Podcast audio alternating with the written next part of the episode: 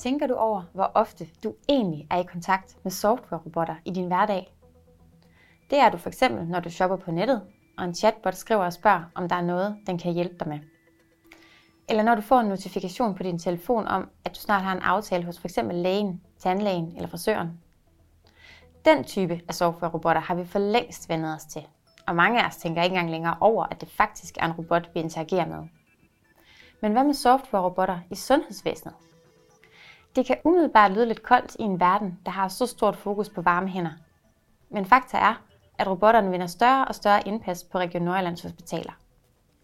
Men hvad forventer vi af robotterne? Hvad kan vi bruge dem til? Hvordan opstår behovet for dem? Og hvordan kan de være med til at skabe værdi for patienter og medarbejdere? Det skal vi prøve at blive klogere på i dag. Mit navn er Stine Hylgaard. Jeg arbejder i Region Nordjylland, og du lytter til vores podcast Sundhedstegn. Og med mig i dag har jeg Line Hundebøl Nielsen, der er vicechef jordmor på fødegangen på Aalborg Universitetshospital. Velkommen til dig, Line. Tak skal du have. Og med mig har jeg også Anne-Marie Lomatia, der er vicekontorchef i Region Nordjyllands IT-afdeling. Velkommen til dig. Tak. Og inden vi sådan dykker helt ned i materien, så har jeg lige et hurtigt spørgsmål til jer begge to. Hvad er det første ord, I kommer til at tænke på, når jeg siger software-robotter? Line? Jamen, det er noget fremmed. Det er ikke noget, som sådan, jeg ville have kendt noget til, hvis du havde spurgt mig for et lille stykke tid siden. Anne-Marie? Jeg tænker assistenter. Nogen, der vil gøre noget øh, for den, der har en opgave, eller den, den der skal modtage en ydelse. Nå, og hvilke tanker, der sådan mere ligger bag de her to ord, dem øh, bliver vi nok klogere på i løbet af den næste halve times tid, tænker jeg. Men Anne-Marie, hvis vi starter med dig, så arbejder du i Region Nordlands IT-afdeling, hvor du er vicekontorchef. Og du har blandt andet ansvaret for det team, øh, der står for at udvikle forskellige digitaliseringsløsninger til regionens hospitaler. Og det betyder, sådan helt kort fortalt, at man kan komme til jer, øh, hvis man har en udfordring på et af regionens hospitaler, som man tænker, man kan løse ved hjælp af digitalisering.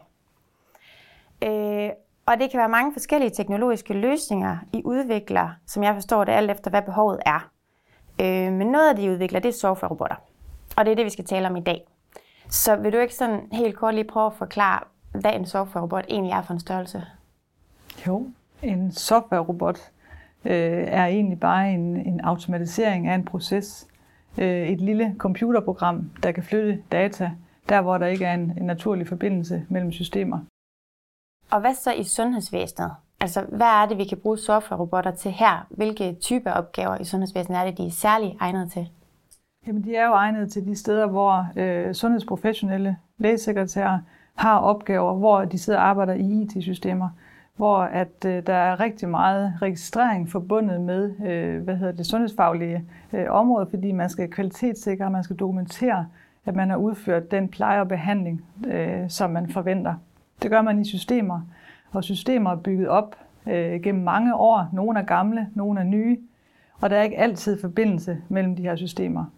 Og der, hvor der ikke er forbindelse, der skal man manuelt først skrive det i det ene system, manuelt skrive det i det andet system, og det er der, softwarerobotterne kan have en kæmpe effekt. Og det er også der, hvor de kommer ind og berører nogle af de varme hænder, som du omtaler, og sige, at hvis man kan frigøre sundhedsprofessionelle, frigøre deres tid, så kan de bruge den kraft og den, hvad skal man sige, det, den energi og fokus, de har ude hos patienterne, og ikke i et IT-system. Så software-robotterne går ind og løser de der opgaver med at overføre data. Mellem systemerne. Ja. Men det vil sige, at når man kommer ind som patient, og man nogle gange synes, man oplever, at man skal sige de samme ting flere gange, øh, altså vil øh, en software-robot også kunne afhjælpe det, altså ved at, at skabe bindeled mellem ja. nogle systemer? Vi har rigtig mange eksempler på, hvor man kommer ind, og en, øh, først så er der en sygeplejerske, der spørger, øh, og hvordan patienten har det, og hvordan forløbet op til har været. Man skriver det ned. Øh, efterfølgende kan der være en læge, og der kan være en øh, jordmor, afhængig af, hvor du er henne, øh, og hvor man skal registrere de her ting. Og patienterne sidder og tænker, jeg har jo lige svaret på de her ting. Findes de ikke et sted i den her journal? Ja. Øh, og hvor at øh, nogle af de her processer, de kan fuldstændig øh, udlades, hvis man kan genbruge data. Og det er egentlig det, der er hele humlen, at automatiseringen kan fjerne noget af alt den der dobbeltregistrering, der sker tænker også, det er noget af det, Line hun kan øh, hvad skal man sige, komme med sådan nogle praksiseksempler på, øh, hvordan er det egentlig, det ser ud i sådan en, i en klinisk hverdag.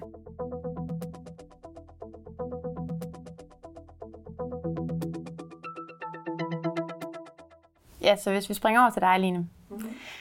Øhm, jeg ved jo, at både du og mange af dine kollegaer er jurige podcastlyttere.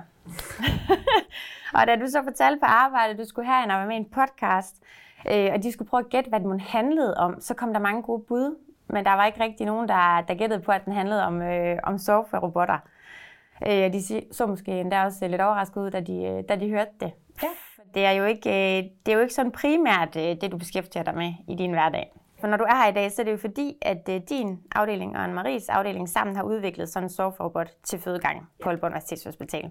Så vil du ikke fortælle os lidt om, hvad det var for en udfordring, I stod med, da I første gang kontaktede Anne-Maries afdeling? Jo, det vil jeg gerne. Altså, det går langt tilbage. Det starter i 2009, hvor vi får den nye elektroniske patientjournal.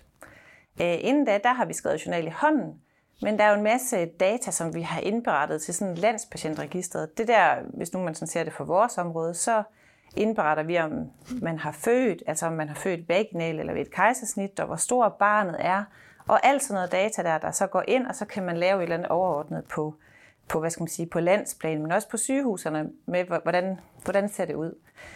Øh, så det har vi altid gjort, og det her nye øh, elektroniske patientjournal, vi så fik, øhm, det kørte ligesom sideløbende med det her patientregistrering, som også var. Men det var fuldstændig det samme data, vi skulle skrive begge steder. Altså det, der står i en elektronisk patientjournal, det er det, som øh, hvis nu man har været inde og føde, så kan man selv se alle sine data der på, øh, på min sundhed, eller sundhed.dk, eller hvad man nu bruger. Øh, så det er alt det, vi taster ind der, men det, vi taster ind i patientregistret, det kan du ikke se, fordi det går bare ind i sådan en anonymiseret bank, kan man sige, hvor det hele ligger. Ja, det er til statistik, og man kan også trække noget kvalitetsdata ud på stederne. Så vi sad og på rigtig, rigtig meget data, der testede vi fuldstændig det samme i de to systemer. Så allerede der tænkte vi, at det kan jo ikke være rigtigt, at vi skal gøre det her to gange. Og så starter processen med at spørge, er det noget, at vi kan få hjælp til? Jamen på det tidspunkt, der havde man jo ikke de her software-robotter, så der krævede du ligesom, at programmerne kunne snakke sammen, og det var der ikke, øh, det var ikke, det var ikke nogen mulighed for, at det kunne lade sig gøre. Men så, øh, får vi en henvendelse her i efteråret, var det ikke det, tror jeg? Ja, at øh, nu er der faktisk en mulighed for at lave de her programmer. Og det, der jo er, er vores held også, det er, at vi laver den samme måde at taste på. Det laver vi både i Aalborg og i Jørgen og i Tisted, så vi er jo faktisk rigtig mange, der kunne få glæde af det her. Øhm, så, så derfor så fik jeg lov til at arbejde sammen med, med Biver om at lave den her software-robot, der kunne hjælpe os. Biver, han sidder i Anne-Maries afdeling. Yes. yes. Han er konsulent. Og softwareudvikler, yes.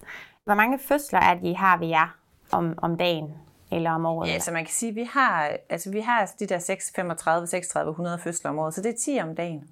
Ja. Så, så vi estimerer jo, at vi bruger rigtig meget tid på at teste det her, og der er jo forskel på, hvor hurtigt at man ligesom tilgår sådan en computer, kan man ja. sige.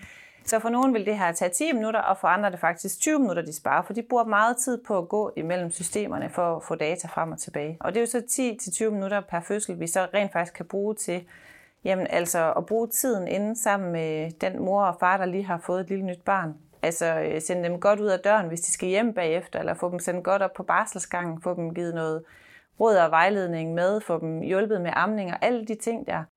Og hvad med dine medarbejdere? Hvad siger de til det nu? Jamen altså, øh, normalt, når man kommer med nye løsninger, der er teknologiske, så øh, møder man ikke folk med armene op ude i sundhedsvæsenet, kan jeg troligt fortælle. Men det her var bare noget, der var blevet ønsket i så lang tid, så de var bare virkelig glade, og kan det, kan det passe, at det her det kan lade sig gøre? Altså, er det virkelig rigtigt? Men det sjoveste er jo så bare, at de så ser den i brug, fordi altså, sådan en software-robot her, den er altså virkelig sjov at kigge på. For, fordi det, den egentlig sad gør, det er det, du selv gør. Så du kan simpelthen se, at den åbner fanerne, den taster det ind i den anden side, det går bare sindssygt hurtigt. Så det, jeg skulle bruge al den der tid på, det tager 30 sekunder, men jeg kan se den åbne, jeg kan se den taster, jeg kan se, hvor den henter data fra. Så det ligner bare sådan en IT-kyndig, der er vildt hurtigt til både at se og taste, men du, men du ser hele processen, og det er, det er bare helt vildt fascinerende. Og så giver det lige pludselig mening. Ja.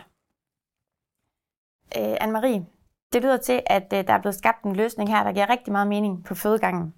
Øh, kan du ikke prøve at fortælle lidt mere om, øh, hvad det egentlig er, din afdeling kan hjælpe med? Altså er det primært software-robotter, I udvikler? Det er en del af det. Og, og når du spørger øh, også, hvad, er, øh, en, øh, hvad jeg tænker på, når jeg tænker på en software-robot, så tænker jeg på den som et redskab i en værktøjskasse. Så noget, du kan bruge, når at løsningen er egnet til det. Øh, så vi har rigtig mange andre øh, hvad skal man sige, muligheder, når det gælder at løse et problem, et digitalt øh, problem eller en udfordring, hvor der kunne være en digital løsning. Så, så nej, softwarerobotter er ikke svaret på alt, men der, hvor det virkelig batter, det er, når man rammer sådan nogle steder, som Lina lige har beskrevet nu.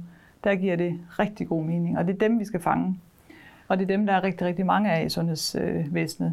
Hvor man tidligere har haft mere fokus på administrationen og sagt, at der er rigtig, rigtig meget automatisering i forhold til fakturabehandlinger, godkendelser af alle mulige øh, hvad hedder det, blanketter og øh, forskellige øh, ja, administrative ja. ting, hvor at øh, det har været, øh, der har ikke været den samme opmærksomhed i forhold til, hvad man egentlig, hvordan man kan indføre det i sundhedsvæsenet. Og Line beskriver faktisk meget fint, hvordan det er, de fungerer, fordi den måde, vi laver softwarerobotterne på, det er typisk som en assistent. Altså, at man kan se softwarerobotten, den, øh, den agerer på skærmen, og at man initierer den også selv, det vil sige, at man selv sætter den i gang.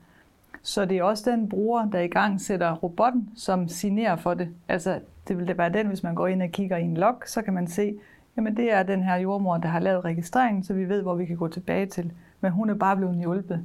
Assistenten har bare gjort det, har for, bare hende, gjort det for hende, så hun kan have fokus et andet sted.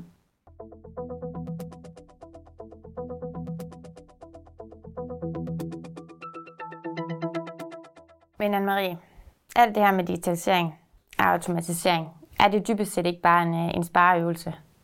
Er det ikke bare noget med, at robotter de ikke skal have pause og ferie, og de bliver ikke trætte, der laver ikke fejl? det er i hvert fald øh, en del af det, man ynder at snakke om. Og det var også en del af det, der fyldte rigtig meget, da vi sådan startede med at arbejde med de her softwarerobotter i klinikken for alvor for en to-tre år siden. Øh, når vi kom ud og talte med nogle sundhedsprofessionelle, øh, der arbejdede i, øh, på hospitalerne, så sagde de, jamen hvis I gør det her, så kan det jo betyde, at jeg ikke har et, et arbejde, eller min opgave vil jo forsvinde.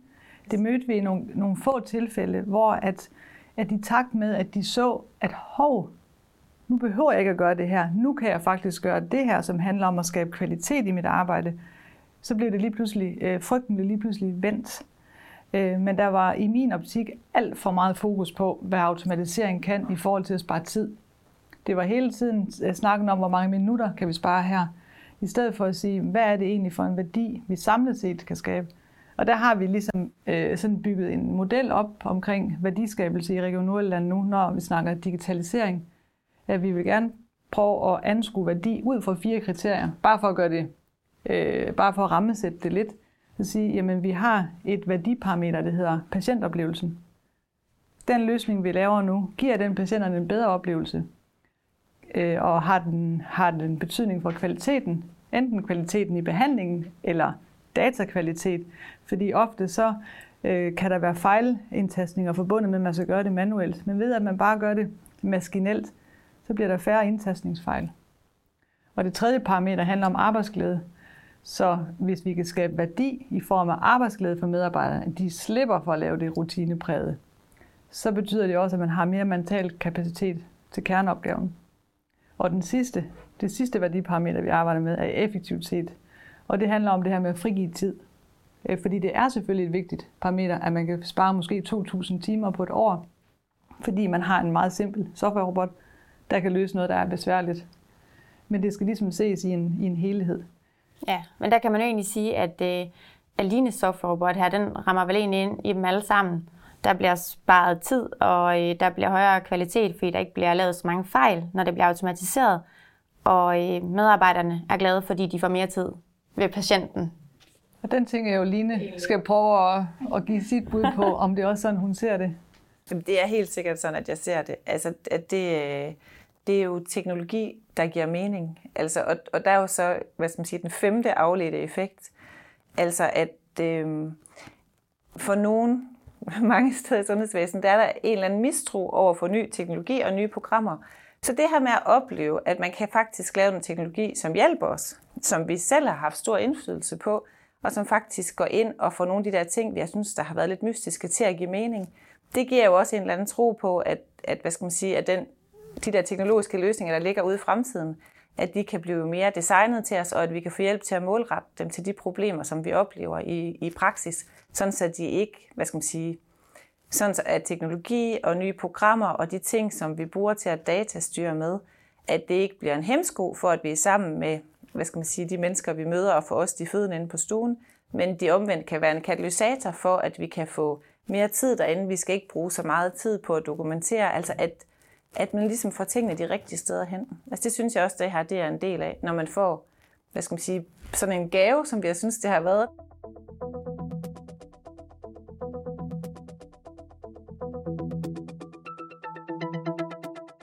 Nu siger du, at problemerne med dobbeltregistrering startede allerede tilbage, da I fik øh, elektronisk patientjournal tilbage i 2009. Øhm, men der havde man ikke teknologien til at hjælpe jer. Øh, men så blev I kontaktet af Anne-Maries afdeling, at nu var der noget, øh, noget ny teknologi, som de mente måske kunne hjælpe med jeres udfordring. Så kan du ikke prøve at fortælle øh, lidt om, hvad der så skete derefter? Hvordan samarbejdet foregik sådan helt konkret? Jo. Der øh, fik jeg besøg på fødegangen af Biver og Liselotte. Og øh, der satte vi os ned med god afstand selvfølgelig, fordi det var jo coronatider. Øh, med, nogle, med, hvad hedder det, med min computer åben, og så dokumenterede øh, de slotte og biver ens af de processer, vi gik igennem. Altså, hvor, hvor er data ens? Hvad kunne vi gøre? Hvilke hvad skal man sige, billeder inde i de her registreringsprogrammer kunne vi, kunne vi lægge sammen? Øh, så det gjorde vi indtaget først. Øh, og så blev vi godkendt til opgaven, efter de ligesom sådan havde hvad skal man sige, kigget på den og visualiseret, hvad er, det, hvad er det, det drejer sig om, det vi gerne vil have hjælp til.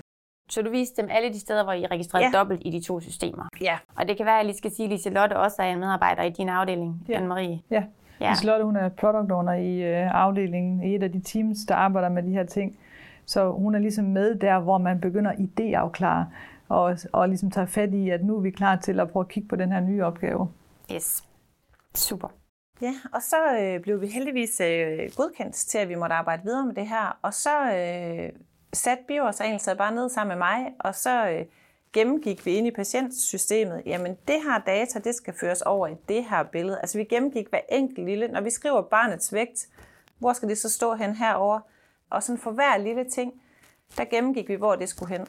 Øh, og så kan man sige, så det lyder jo faktisk ret nemt, men der, der er mange faldgrupper undervejs, og øh, man kan skrive mange forskellige ting, og vi opdagede hele tiden nogle ting, der ikke var krydset af, eller vinget af, eller et eller andet. Så det arbejdede vi med frem og tilbage, og lavede nogle øh, tests undervejs.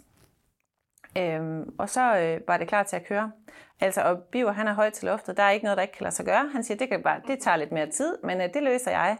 Så, øh, så jeg synes simpelthen, at det endte med et rigtig fint produkt, altså at vi havde til sidst, øh, hvor vi også fik rettet op på lidt børnefejl, som da det ligesom bare gået i luften, kan man sige. Altså jeg kan høre, at du har været rigtig tæt på, øh, på udviklingsforløbet.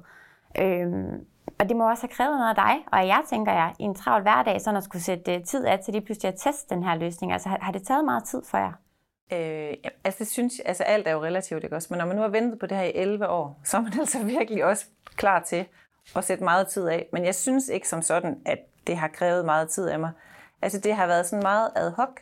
Altså så har vi lige ringet sammen, og så har vi lige brugt kvarter 20 minutter på at teste, hvor det, altså, hvor det lige sådan passede ind i Bivers arbejdsproces og sådan noget.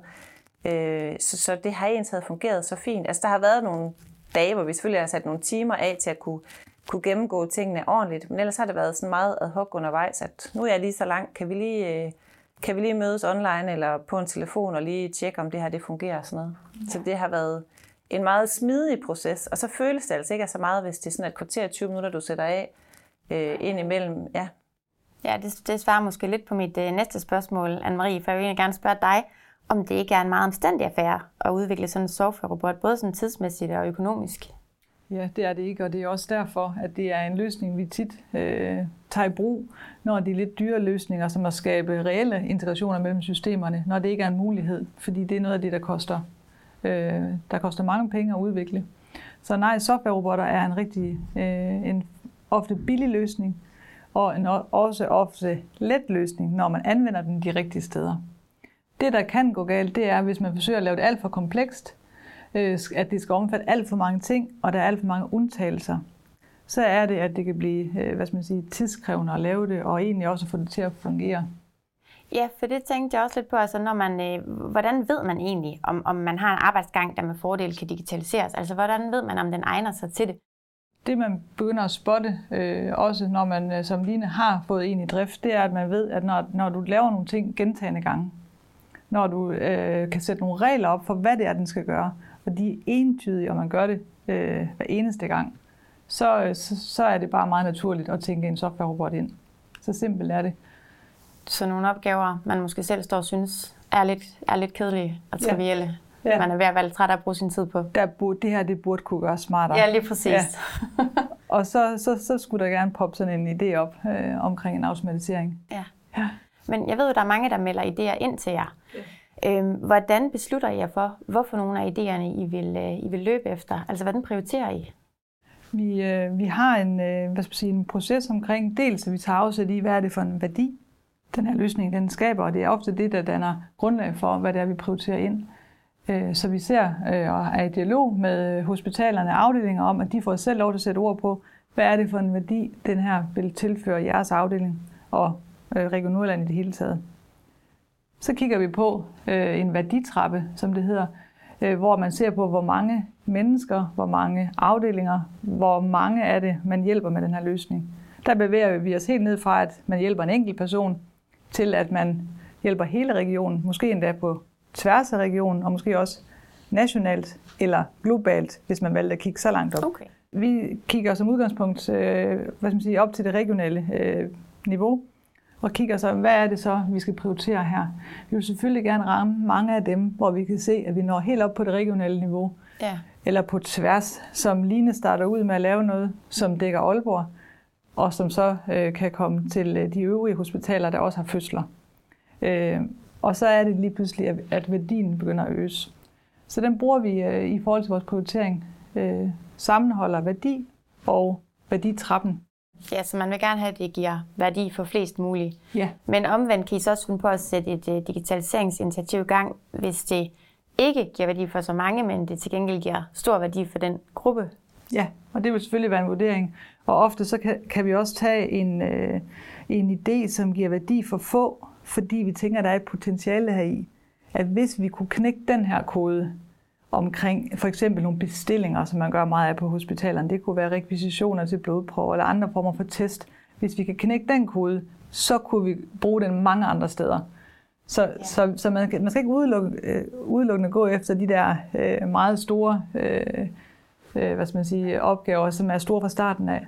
Ej, Men, nu har jeg lige en idé. Ja. Vi bliver altså nødt til at lave sådan en robot, så, så når man bestiller en blodprøve, så kan man lige klikke af, så lægger den sig selv ind i kolumner til bestilling. Men det sidder vi også og taster to gange. Det, og det er alle. Ej, den er god. Den tager vi lige. Der er potentiale i det her.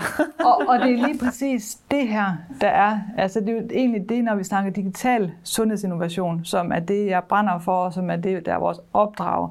Det er at få sådan nogen som Line til at spotte idéerne, for vi kan ikke selv vi, kan, vi ved, at vi har nogle værktøjer, og vi ved også, kvæg øh, andre projekter, at øh, vi kan noget.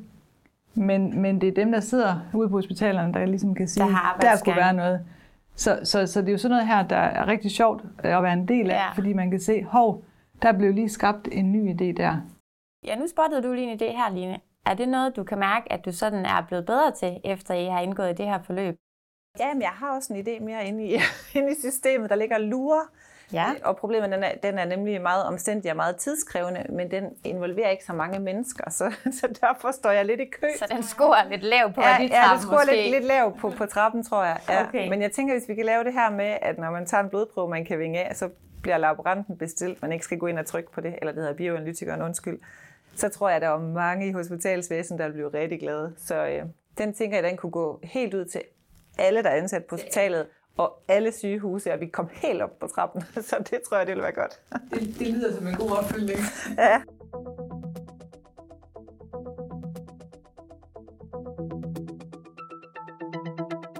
Men Anne-Marie, hvilke ulemper kan der være ved at arbejde med softwarerobotter? Jamen, der er jo nogle øh, ulemper i forhold til, at øh, de systemer, du laver robotterne i, skal være forholdsvis fleksible. I det øjeblik, du, du ændrer på et felt, i det øjeblik, der er noget, der ændrer sig inde i det system, du laver robotten på, så skal du også huske at lave, øh, ændre din robot. Personalet skal vide, at de selv skal aktivere den, at der er et sted, hvor de kan ligesom i gang sætte den. Når man ikke laver de der fuldautomatiserede processer, og det er ikke det, vi gør, når vi laver dem til sundhedssektoren. Så laver vi dem jo som assistenter. Altså, at de egentlig bare assisterer dig i dine daglige opgaver. Så du skal selv i gang sætte den. Nogen vil også sige, at det er gaffatape, fordi du laver en løsning, som er, hvad hedder det, midlertidig. Nu, nu står vi over for en ny journal, øh, og øh, hvor... En elektronisk patientjournal. Ja, ja, hvor at noget af det lignende, hun har efterspurgt, øh, det bliver en del af, af den løsning. Øh, og så er det jo egentlig dejligt at se, at den softwarerobot, vi så har, har lavet, den har løst et problem i en periode. Ja. Men vi brugte ikke særlig meget tid på den. Vi investerede ikke meget i det, men det gav en kæmpe værdi i den periode, den levede. Og så modnes de andre systemer. Øh, og så kan man ligesom, øh, hvad skal man sige, afslutte den proces og kigge ind i noget nyt. Så, øh, så der er helt klart nogle, øh, der er helt klart nogle ulemper. Der kan også være nogle systemer, der er vanskelige at lave softwarerobotter til, øh, fordi den måde, de er bygget på, måske er de meget gamle, som kan gøre, at der er en eller anden form for ustabilitet i det, hvor at man så ikke kan regne med dem. Og hvis ikke man kan regne med dem, så dropper man dem. Men altså det er det, jeg tænker, om der kan være noget, der er ældre end vores øh, patientregistreringssystem. Det er det, jeg er ved at fortælle dig, Stine, at hvis folk de tænker, kan vide, hvordan det ser ud, der hvor de sidder og registrerer alt det her data, der går ind til landspatientregistret. Så hvis de kan forestille sådan en uh, tilbage til fremtiden film, hvor der er den her sådan lidt uh, gråagtige skærm, og så skriften, den er grøn. Altså, og så er det skrevet med sådan noget pixelerede bogstaver, så man forestiller sig, at det bliver printet ud på sådan noget papir med huller i siden. Det er sådan, det program det sådan, ser, det ser ud, ud, det vi arbejder i. Ja. Og det kunne man altså godt bygge en software-robot til. Det kunne man godt bygge en software-robot til. Så jeg tænker, der er potentiale. Line, mærker I nogle ulemper ved, ved jeres software-robot på fødegangen? Nej, at, altså, der er jo ikke nogen ulemper, men det er, altså, det er bare sådan, at som du siger, den skal jo anvendes. Altså, så man skal lære at anvende den, og man skal blive tryg ved den. Så, så dem, der ligesom sådan lynhurtigt lige har, har taget den til sig, og har lige været at spørge, når den laver fejl, hvis de ikke lige selv kan løse det, jamen de, de tager den og implementerer den, og det, den er bare rigtig god i deres hverdag. Og så er der ligesom dem, der lige har, har oplevet øh, to gange, de ikke har kunne starte den, jamen så lader man hurtigt være med at bruge den. Så det er ligesom sådan en gryde, der skal røres i hele tiden, og man, man skal stille sig til rådighed for, jamen, har vi lige rørt i software-robot-gryden? Har I luret, den er her, nogen, der har problemer, så skal vi lige have, så skal vi lige have det løst. Altså det her er jo også et godt eksempel på øh, ledelse i den her digitale transformation, øh, hvor man kan sige, at lederne har en vigtig rolle i forhold til at skabe synlighed omkring det, skabe en forventning om, at vi bruger de ting, som kan lette vores hverdag, en, der kan sætte lys på det og sige, her er der en mulighed, lad os bruge den. Nu har vi set, det her fungerer, kunne vi gøre noget andet? Og ved at man så har en leder, der er tæt på og kigger på mulighederne, så, så har du også mulighed for at skubbe på. Øh, så, så jeg synes, den er, den, det er bare et rigtig fint eksempel på, hvad det betyder, at, øh, at man som leder har et ansvar i forhold til at, at skubbe på den her transformation, vi står overfor. Ja, eller vi står nu, midt i. Øh, for nu sagde du jo fremmed, Line, i starten, da jeg spurgte dig, hvilket ord du kom til at tænke på, når jeg øh, sagde software-robot. Øh, fordi det ikke rigtig var noget, du havde beskæftiget dig med, før I fik den her robot på fødegangen. Øh, men jeg kan høre, at, at du, det ser anderledes ud nu. Du har jo taget rigtig stort ansvar på dig i forhold til at sørge for, at den her fungerer hver dag. Øh, og prioritere, at, øh, at det fungerer, så medarbejderne bliver med at bruge den, så I fortsat øh, høster gevinsterne af løsningen. Øh, så, så det har krævet meget tydelig ledelse, meget prioritering, tænker jeg fra dig også, for at sørge for, at det her det rent faktisk kommer til at fungere i den anden ende. Ja, men det er, også, det er jo en meningsfuld opgave. Altså hver gang vi kan øh, slippe 10 minutters indtastning og give 10 minutter inde på fødestuen, altså det giver jo mening. Altså, fordi jeg er jo blevet jordmor for at være, altså give kvalitet til det fødende. Jeg er ikke blevet jordmor for at blive sindssygt god til at teste på en computer, så tænker jeg måske, at jeg skulle valgt den anden vej. Så, så hver gang vi får sådan nogle løsninger her i hånden, som gør, at vi kan blive mere faglige, øh, være mere nære med de mennesker, vi møder øh, i vores felt, altså jo bedre er det jo. Altså det er virkelig det, der, det, der giver det mening. Altså så den der meningsskabelse og værdiskabelse ind i, ind i ens dagligdag, det, det gør jo, at man synes, det er værd at investere tid i. Men Anne-Marie, er det, er det primært i øh, implementeringsdelen, at det er vigtigt med ledelsesfokus? Altså, hvad, hvad er din erfaring øh, med de andre digitaliseringsinitiativer, I sætter i søen? Altså, kan man sådan sige, at der er et tidspunkt, hvor, hvor tydelig ledelse og prioritering fra ledelsen, det, det er vigtigere end andre tidspunkter? Altså, det er klart, hvis du skal have effekten, hvis du skal have værdiskabelsen, så er ledelsen vigtig i forhold til implementering. Men jeg vil sige, at den er faktisk lige så vigtig, når du starter et projekt ud, når vi går i gang, så har vi brug for at have en dialog øh, med den bruger, der skal bruge det, øh, og, øh, og der har vi brug for, at vi ved, at der er ledelsesopbakning. Vi har nogle gange sat ting i gang, hvor der ikke har været en ledelsesopbakning. Medarbejderne har ikke kunne afsætte tid til det, fordi det er en travl hverdag på sygehusene, og så står man egentlig og får ikke gennemført de der løsninger. Øh, vi spilder tid, de spilder tid, øh, og vi, vi, vi opnår ikke de resultater, vi gerne ville. Hvorimod, at når vi tager den indledende dialog med ledelsen, der siger, at vi vil gerne prioritere det her, vi opnår de og de ting ved at gøre det, så skaber man også et frirum til de medarbejdere, der skal være med til at udvikle den. Og det stærke ved at arbejde på den her måde, vi gør i de her, øh, hvad skal man sige, sådan en agil udviklingsmetode, er jo egentlig, at man hele tiden lige evaluerer. Man sætter en proces i gang, man evaluerer, er vi på rette spor, fordi det ofte er sådan, at når man bestiller en opgave, så tænker man, jamen det er de her regler. Så finder man ud af, at når de regler så er bygget ind, nej, der var måske en undtagelse. Og hvis ikke man får det justeret til i systemet, så ender man med en løsning, lige nu hun ikke kan bruge. Ja. Så derfor er processen enormt vigtig at have den der øh, iteration med brugerkontakten. Man kommer også i tanke om mange flere, altså mange ting i løbet af processen. Altså, da vi havde prøvet at køre det nogle gange, så spurgte ej, prøv at vi laver den kode ind i det billede. Kunne det lige blive genereret med over os til nogle krydser, som vi laver i patientjournalen? Eller, altså, hvad, altså, hvad kan lade sig gøre? Man får også nogle idéer. Og, så, og jeg har faktisk oplevet, at der er ikke noget, der ikke har kunne lade sig gøre. Mm. Altså, alt har ligesom kunne lade sig gøre. Men de idéer og hvad skal man sige, de muligheder, dem ser man også først i processen. Fordi til at begynde med, så tænker man, Nå, jamen okay, det, det, det er lige det, jeg skriver, der kan komme med over. Og så undervejs får man ligesom idéer til, hvordan kan jeg færdig udfylde mit produkt mest muligt, så jeg skal teste absolut minimalt. Så det kommer sådan først undervejs. Ja, man bliver klogere undervejs. Så. Lige præcis, og man ser pludselig nogle, nogle muligheder, nogle ting, man ikke lige havde tænkt på, da man startede ud sådan day one.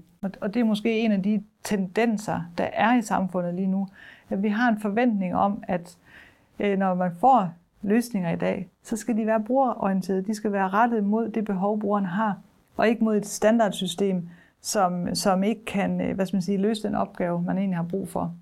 Øh, så, så hvis man sådan anskuer IT og teknologi i sådan nogle generationer, så kan man sige, at den der generation 1 og 2, der handlede det egentlig meget om bare at få sat strøm til papir, bare at få lavet en blanket digital, bare at få lavet en automatisering. For automatisering er egentlig forholdsvis simpelt og noget, der hører til de tidligere generationer. Men hvis man kan koble den op imod hvad skal man sige, et modenhedsniveau på teknologi, som handler om at gøre det brugerorienteret, personligt, øh, så er det jo, at vi kan begynde at bruge øh, hvad skal man sige, teknologien langt, langt bedre. Og hvor vi går ind i sådan nogle partnerskaber med sundhedsvæsenet, med hospitalerne, og ikke bare, at nu bestiller man en opgave, og man skriver lige, hvad det er, man skal have, og så får man forhåbentlig et eller andet. Men der er det der samarbejde. Der er den der udvikling, ja, så, så det kan blive mere specifikke løsninger tilpasset ja. de konkrete behov på afdelingen. Det er man jo også mere vant til efterhånden, at ja, alt kan tilpasses mine behov. det har man forventninger ja, det har man. om, ikke også? Og så er vi bare et sundhedsvæsen, som jeg også synes, vi skal have respekt for, i forhold til at det er komplekst. Både det, de ydelser, der gives, men også de systemer, der er involveret i forhold til at få hele det her system til at fungere. Der er mange sammenhænge, øh, der skal, der skal fungere i, i systemerne.